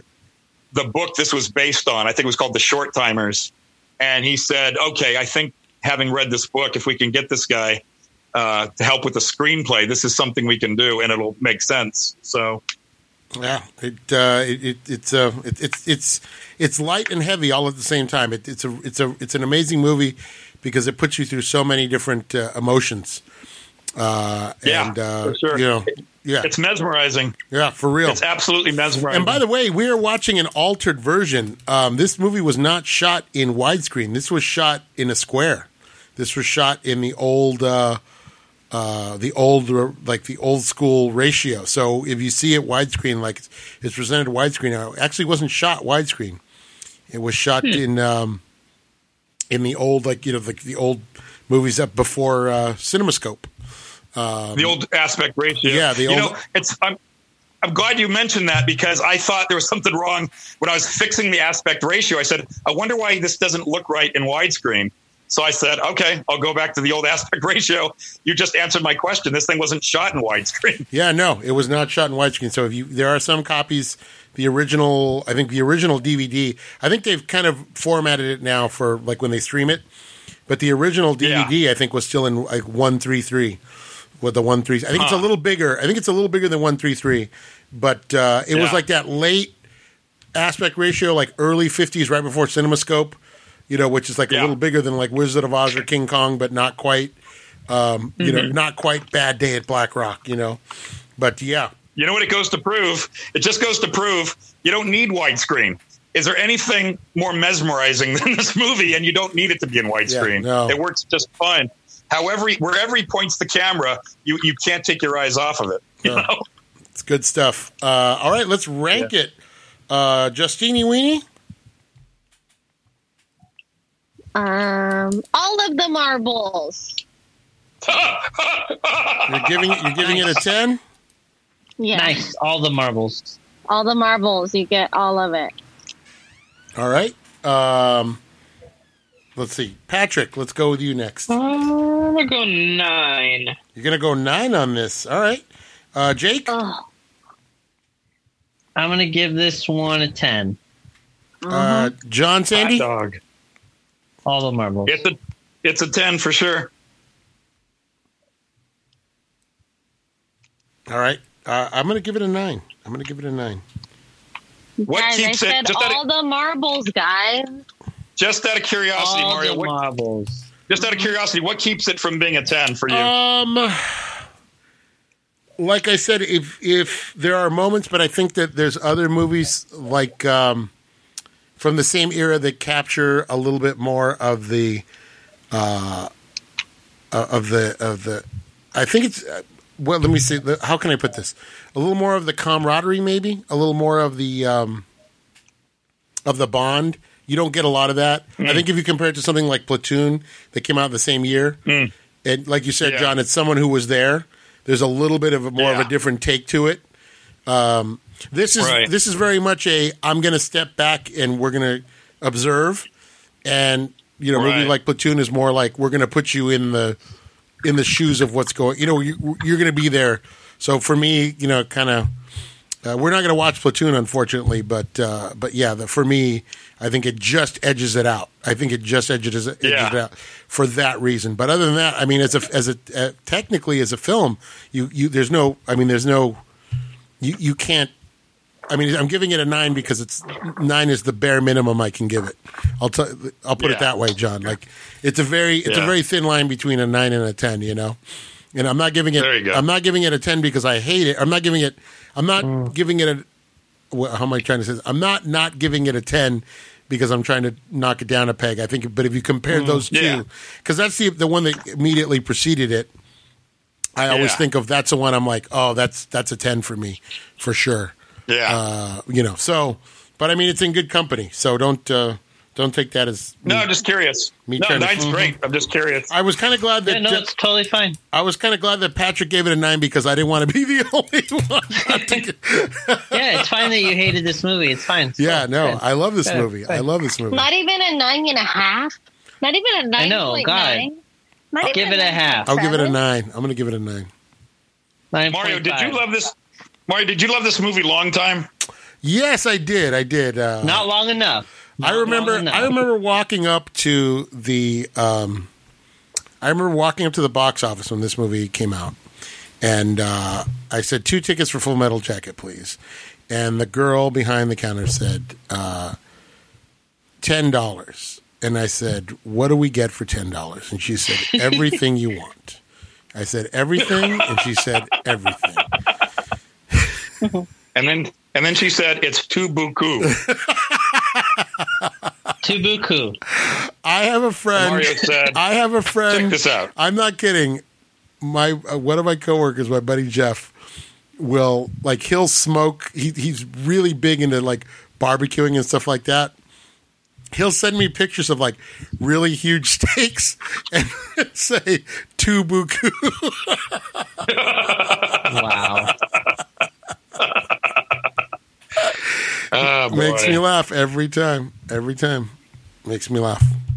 Tubuku. Yeah, man, good movie, great movie. One of the all-time greats, uh, Full Metal Jacket. All right, guys, what a great show today, man. We really got in depth into the. Do we get it? We got everybody's. Um, we got everybody's scores. All right, almost, Yes. almost. Yes. Patrick, what? Let me ask Patrick the same question. Patrick, what kept it from being a ten for you? Um, I mean, it's tough. Nothing. Like it's just it's borderline for me. Like I enjoyed it, but like it's not the movie that I'd watch all the time. Yeah, like that's it's another. not something else. That's another like thing. I, I I would be if it's hey it's on TV I'll watch it. Like it's not. It's very much like I need to be in a right mindset to watch this. I'll tell you what, John. I'll, I, I'll be real honest Yeah. with you. There's a lot of times I will watch this movie from the second half on. I find the first half very difficult to stomach sometimes. So I think It's that, interesting because some people uh, some people find the second half uh, drags too much. So you find some people going first half's great. I find the second half, and I always go, gee, they're both to me. Both halves are pretty strong. You know. yeah, yeah, yeah. Uh, well, you get. I mean, there's. You all- know. Um, oh, we forgot to say, get some. We forgot to say that. you know that guy. That guy was originally going to be the uh, the drill uh, sergeant. He was, and they that's they decided to go with uh, with uh, Ermey instead. You know, Martin Cisneros was telling me that story too. Yeah, he kind of, I guess, R. Lee Ermey kind of uh, uh, uh, wrangled for the for the job and got it over that guy. But uh, because he ad libbed all, all the all the put downs, he ad libbed it, and he was so effective that Kubrick said, "Okay, this is our guy." and he's, they said the finished what you see on film, more than fifty percent of that is right out of his head. This is stuff he really used when he was, you know, going after recruits. So he said you weren't going to get more authentic than this guy. I wonder. I, I've always Ish- wondered. Did ish. Justine? Did you read any trivia on whether or not uh, he was actually uh, allowed to, you know, go full out with the with the actors, or do you know any? You know, I've never. I, I did not I've read never- any trivia. I've never followed that up. I want to. That's interesting because I, I think I told you that story, John, about uh, uh, dur- when they were filming 1941. Toshiro Mifune, um, you know, was a bunch of they were American, they were Japanese American extras playing all the sailors on the submarine, and uh, and Toshiro Mifune, who was a who was a he had been in World War II as a veteran. He, he you know he was a Japanese army veteran. He asked if he could uh, be allowed to uh, you know kind of take the men and discipline them, and he ended up slapping one of the extras. you know, he like smacked him, and he told them like you you're going to act like like real you know real Japanese military guys, and you know they said by the end that they were they would have followed him to the death. Um, but That's he- crazy. He, was, he was able to like you know he's like yeah I want to because they were just all kind of like you know this is the seventies you know they're all just kind of hanging out smoking cigarettes and stuff between takes and he's like he asked Steven Spielberg if he would allow him to to kind of take them under his wing. So it's kind of interesting. I was wondering if, if maybe they let R. Lee Ermey do the same. Seems like something Kubrick would Well, do. I know that they. Um, I know that Kubrick put him through like a boot camp. I don't know if Ermey was there putting them through their paces, but they did put the main actors through a boot camp so that they it would be authentic. That they really went through all that. And um, You know, I buy it, man. I buy Animal Mother. I buy all Eight Ball. I buy all those guys. They all seem like Oh, you yeah. know, like that. It's very realistic. Very, very believable. Mm-hmm. and Yeah. and Joker does seem out of place. He does seem like someone who would be, you know, uncomfortable behind. You know, right, yeah, Yeah. It's, it's so that's well. why it's that's so why well He's acted. a reporter. Yeah. Uh, yeah. Well, I'm glad we I'm glad we finally got to this because I was waiting. I know Justine had been waiting a while, and uh, it's a good one and worth checking out if you've never if you know, if you want to start with Kubrick, if you want to you know if you've never seen a Kubrick movie, maybe maybe this and The Shining would be a good place to start. You know. Yeah, Uh, because those are probably the two that are the most. I mean, you know, even so, they're difficult movies, but they probably are the most mainstream accessible. You know, Yeah. but uh, even so, they're both kind of a trial to go through. But um, you know, sometimes you leave a movie and you want to feel like you've been affected, and this one really does the trick. You know, Sure. Exactly. Uh, so what do we got coming up next week, Justine? What's next Hey, week? on did the- you know that Denzel Washington was offered the role of Eight Ball? He didn't take it. Ooh. Mm-hmm. Why not? He declined because he couldn't read the script before auditioning. Ah. He said that ever since, it's a role that he regrets missing out on. Wow. He would have been great in it. He would have been great. you Uh, know. I, I heard a piece of trivia and I don't quite believe it. I, I read this recently and I don't think it's hard to believe. They said that Schwarzenegger was offered the part of uh, Animal Mother, but he chose Running Man instead. And I find that very hard to believe because I think Kubrick would have thought that it, it would be a distraction to have the guy from the Terminator, uh, you know, in his platoon. You know, I just find that very hard to believe. Uh, would you believe he was offered the role in Platoon? I'm gonna do. I'm gonna do a Maxwell Smart. Yeah. Would you believe he was offered the part in Sound of Music of of Maria? That's I How do don't. you I don't. handle a problem like Maria? Also, Val Kilmer auditioned for Private Joker. Wow. Ah, that would have worked. I think that would have worked. Yeah. Like, especially at the time when you think about a young Val Kilmer, how good he was in Tombstone. Yeah. Oh, he, Uh, yeah. Are we gonna- I just read what you said about him turning it down for the Running Man. Wow. So, um, Isn't that hard? That's kind of hard to believe, isn't it? It's crazy. I'm not going to believe that one. You know, there are faces believe it. Animal Mother makes, and it looks like it's right out of uh, Sergeant Rock comics. Yeah. And um, for years, Arnold Schwarzenegger was going to be doing a, a, a movie version of Sergeant Rock. They Ah. talked about it for like 10 years. Every time I see Animal Mother doing that clenched teeth, you know, Well- when he goes running toward the building, I go, yeah, he could have played Sergeant Rock. you know? Uh, well, Adam Baldwin ends up being uh, um, Jayne on, on Firefly, so it all worked out. That's right. That's right. Good actor. It all worked out. And then, uh, but I do quote Animal Mother all the time uh, whenever uh, I get mad and I go, F all you a-holes. I'll do that. I'll just say it. like run off. I love how he's just covered. He's just covered in all these, you know, he's got all these, uh, you know, uh, over his shoulders and around his waist. He's got all these, you know, uh, all the bullets, all the, uh, I love that he's such a. I, I love that he's such a racist jerk to Eight Ball, and Eight Ball just laughs. He's like. "Yep, yep, yeah." He's like, "Yeah, yeah, yeah." You know, it's such a weird relationship, but it's so good. It, I like what he tells him. He says, "Don't mind Animal Mother here." He says he just needs someone to throw hand grenades for the rest of his life. What does he say? He says he. yeah, he's he's- a, this is a fine human being. All he needs is someone to throw hand grenades at him the rest of his life. yeah, that's one of the better lines in the whole movie, actually. it, is a, it is a great. Uh, uh, there's another great line that he says uh, when they're talking to the prostitute, and he says, "You know that half of these guys," he says, "half of these girls have TB, and the other half service generals in the in the in the Viet Cong." He's like, "That's why you should only get the ones that cough."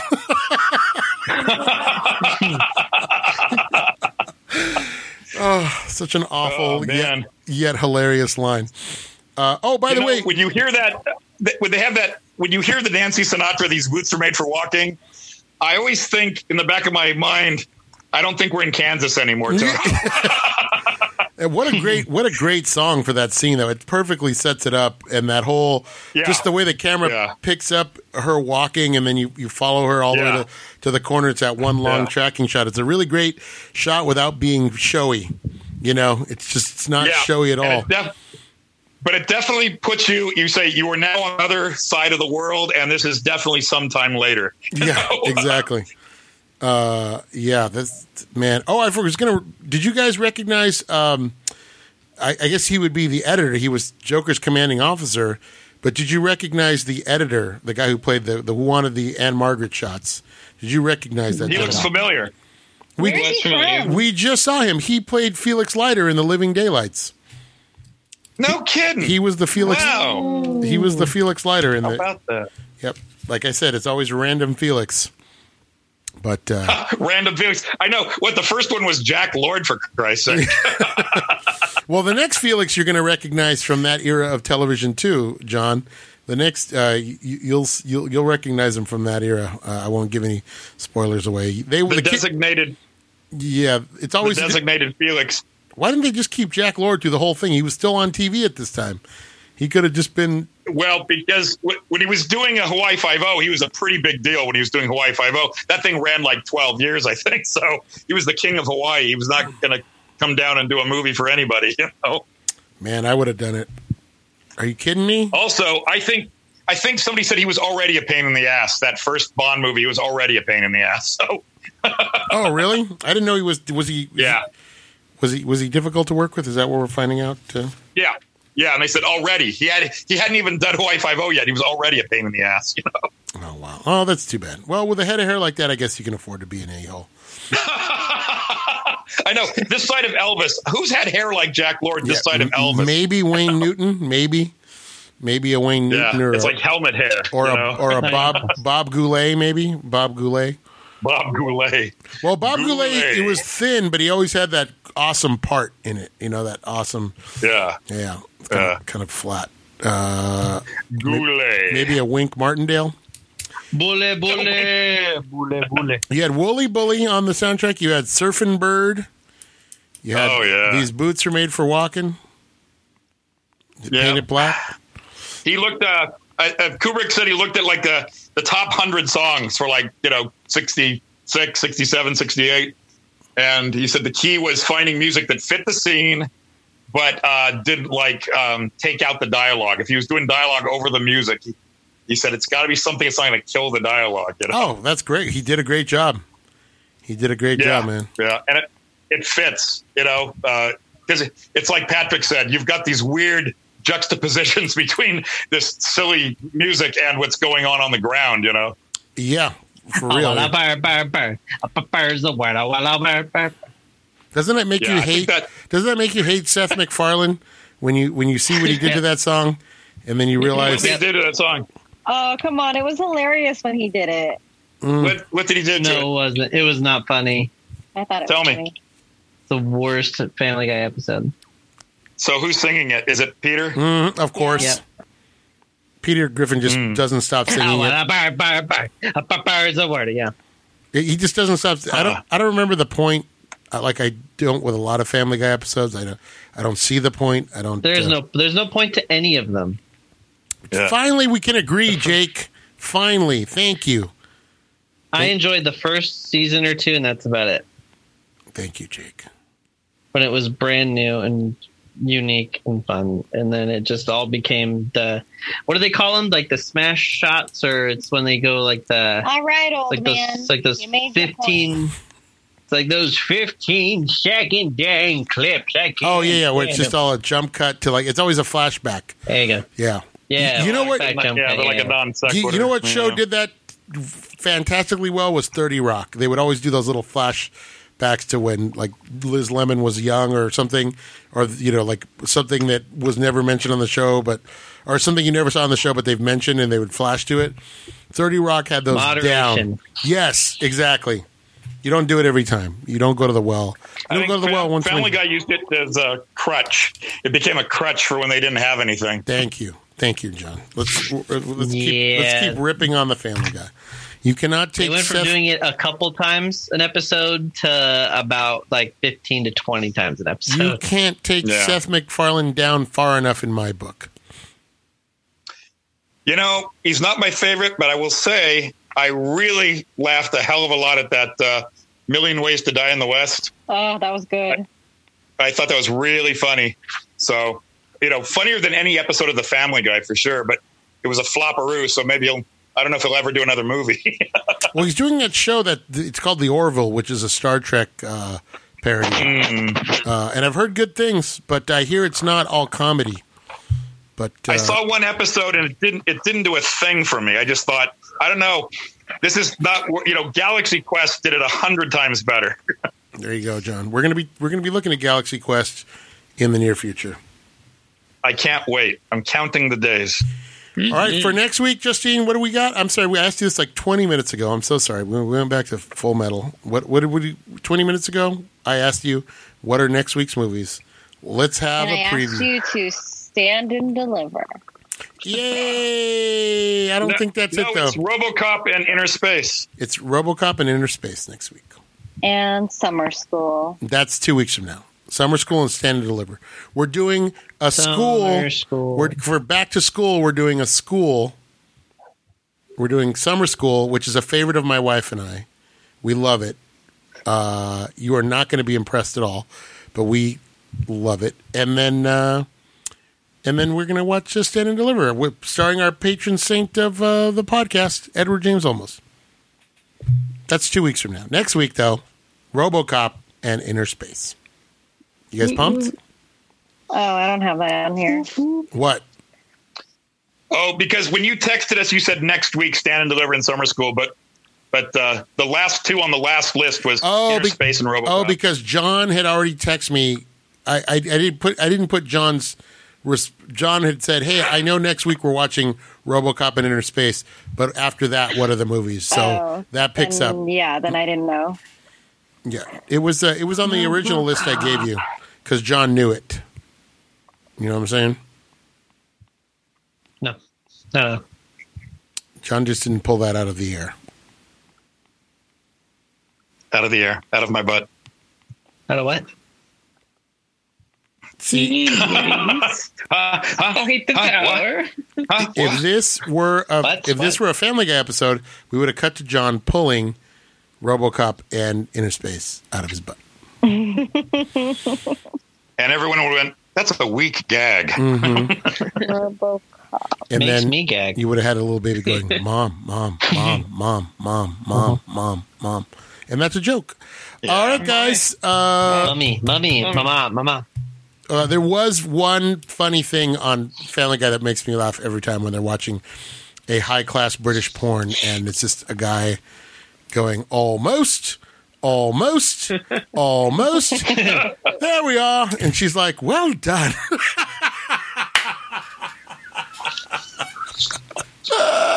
Even That- describing it, he laughs. That does make me laugh. What did you think of the uh, the Family Guy Star Wars parodies? What did you think of Oh, those? I had a bunch of people at work that were into them, and I just never had the gumption to watch them. I just They're never, okay.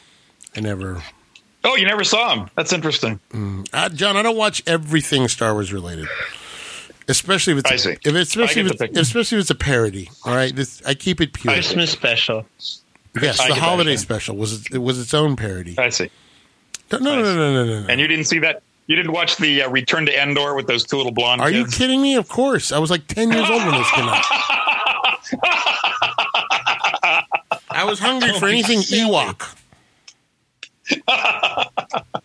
More Ewoks. Because we all know that people wanted more Ewoks. Uh, little kids did. I was a little kid at that age. More porgs. I wanted more. I wanted more Ewoks. Now I'm older. I want more story. I want more plot. I want more sense in my Star Wars movies. I'm looking at you, Rise of Skywalker. But uh, all right, Great movie. all right, friends.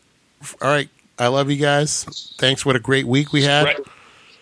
Yeah. We'll be back next week with uh, with Kevin Costner in uh, Inner Space and uh, RoboCop. You There mean you- Dennis Quaid? There you go. Ah, Hey, see what you see what I did there? Hey, see what I yeah, did? Yeah, Huh? yeah. huh? All right, They're fucking twins. They are not. I posted a picture of them. twins. They don't even look alike. What are the twins' names? No, Kevin? but uh, Patrick wrote fucking Dennis twin. Kevin. Kevin and Dennis? R- Dennis doesn't even look like Randy, much less Kevin Costner. Yeah, that's funny, huh? It's hard to believe that Randy and Dennis are, are brothers. Yeah, one of those guys got the looks. You know what I'm saying? and the other one did not. No, he- yeah, but he gets to be in all the vacation movies. So, you know what I'm saying? And he got to fly a. He gets the pie. and he gets to fly a, bli- a biplane into a uh, flying saucer in one of the worst movies ever made. I agree with you. Ah. Boy, I agree with you a hundred percent. It's not even ever. Every actor needs to be in one garbage movie just to kind of put it all in perspective. oh yeah, hmm. Laurence Olivier did Larry? Did Sir Larry ever do a garbage movie? I mean, Let's see. Not necessarily perform garbage, but just be in a garbage movie, you know? Ian Hmm. McKellen. Sir Sir Laurence Olivier, Ian McKellen. Ian McKellen's so good. He just brings any movie he's in. He's going to bring it up about five notches. Eh, he's done some of those uh, X Men movies that weren't so great, so maybe that's not a good example. Hey, whoa, you know, whoa, whoa, whoa, whoa. For me, I got to tell you, I like all the X Men movies, so I'm not We the guy love to you. talk to about. out. What are you talking about? I like about Yeah. I like Everybody loved them when they first came out. no the uh, the, the early two I even like the last one, even that dopey last one with uh, what's her name from Game of Thrones playing uh, Solid. Jean Grey. The early two thousands X Men, I had no interest in zero. Solid. What? Those are the first Oh, so you, two. oh, so you like the other X Men better? Zero. Do you like Wolverine? Do you like Wolverine with the terrible Deadpool? Eh, You get Logan out of those movies, Mario. eh. Yeah, Logan's Oh, Logan's there. great. Logan's good. I actually like the second, the first two of the second trilogy better than any of the other X Men movies. You know what line you got from those early X Men movies? Yeah, who I am. I'm the Juggernaut, bitch. That's what you get. That's all you got from those movies. and of course, you get the lovely Halle Berry as Storm. And Halle, well, that you know, well, that I mean, yeah, What? I, I was all right. I was not That's into all right. What? I was not into the Bryan all right. Singer uh, uh, X Men. I, I was not into those. Even the first one, huh? You know what? I was never here's here's something, and and I know as a guy who you know who touts himself as a comic, I was never big into X Men. I never. I, I, that was just never- Interesting. yeah, I missed the boat. Uh, I missed the There you boat go. on You what? X-Men. You're not a, you're not a fan of watching um, people who are ostracized uh, become powerful. Uh-oh. Uh oh. Not at all. and you know fight the power. Nope, not at all. That- All right. Now you're going to go after the real McCoys. the mutants. All right, guys. The mutants. I did All like Logan though. Logan was good. The I did- mutaints. Uh, ooh, ew. All right, guys. For, Old man Logan. for John, Yeah. for Jake, Yes. for Patrick, You. for Justine. Present. We're gonna say, "Oh, thank you, mon chéri." Uh, we're gonna say that's that's my little reference to. There's a there's an X Men who's good with cards. Uh, Gambit. yeah, he throws little cards around. That's like a Bond villain. He psychically charges them and then launches it at people. I love it. I love that Patrick's right on it. Listen, he psychically charges them. That's what I'm. so great. That's Listen, That's what I'm missing out on. huh? That's what I'm missing out on. Huh? All right, good. Thanks for the hot tip. Uh, we, we're going to say that this transmission ends now, and uh, we want you to fight the power like the X Men. All right. See you next week, guys. Nice, nice save. This transmission ends now.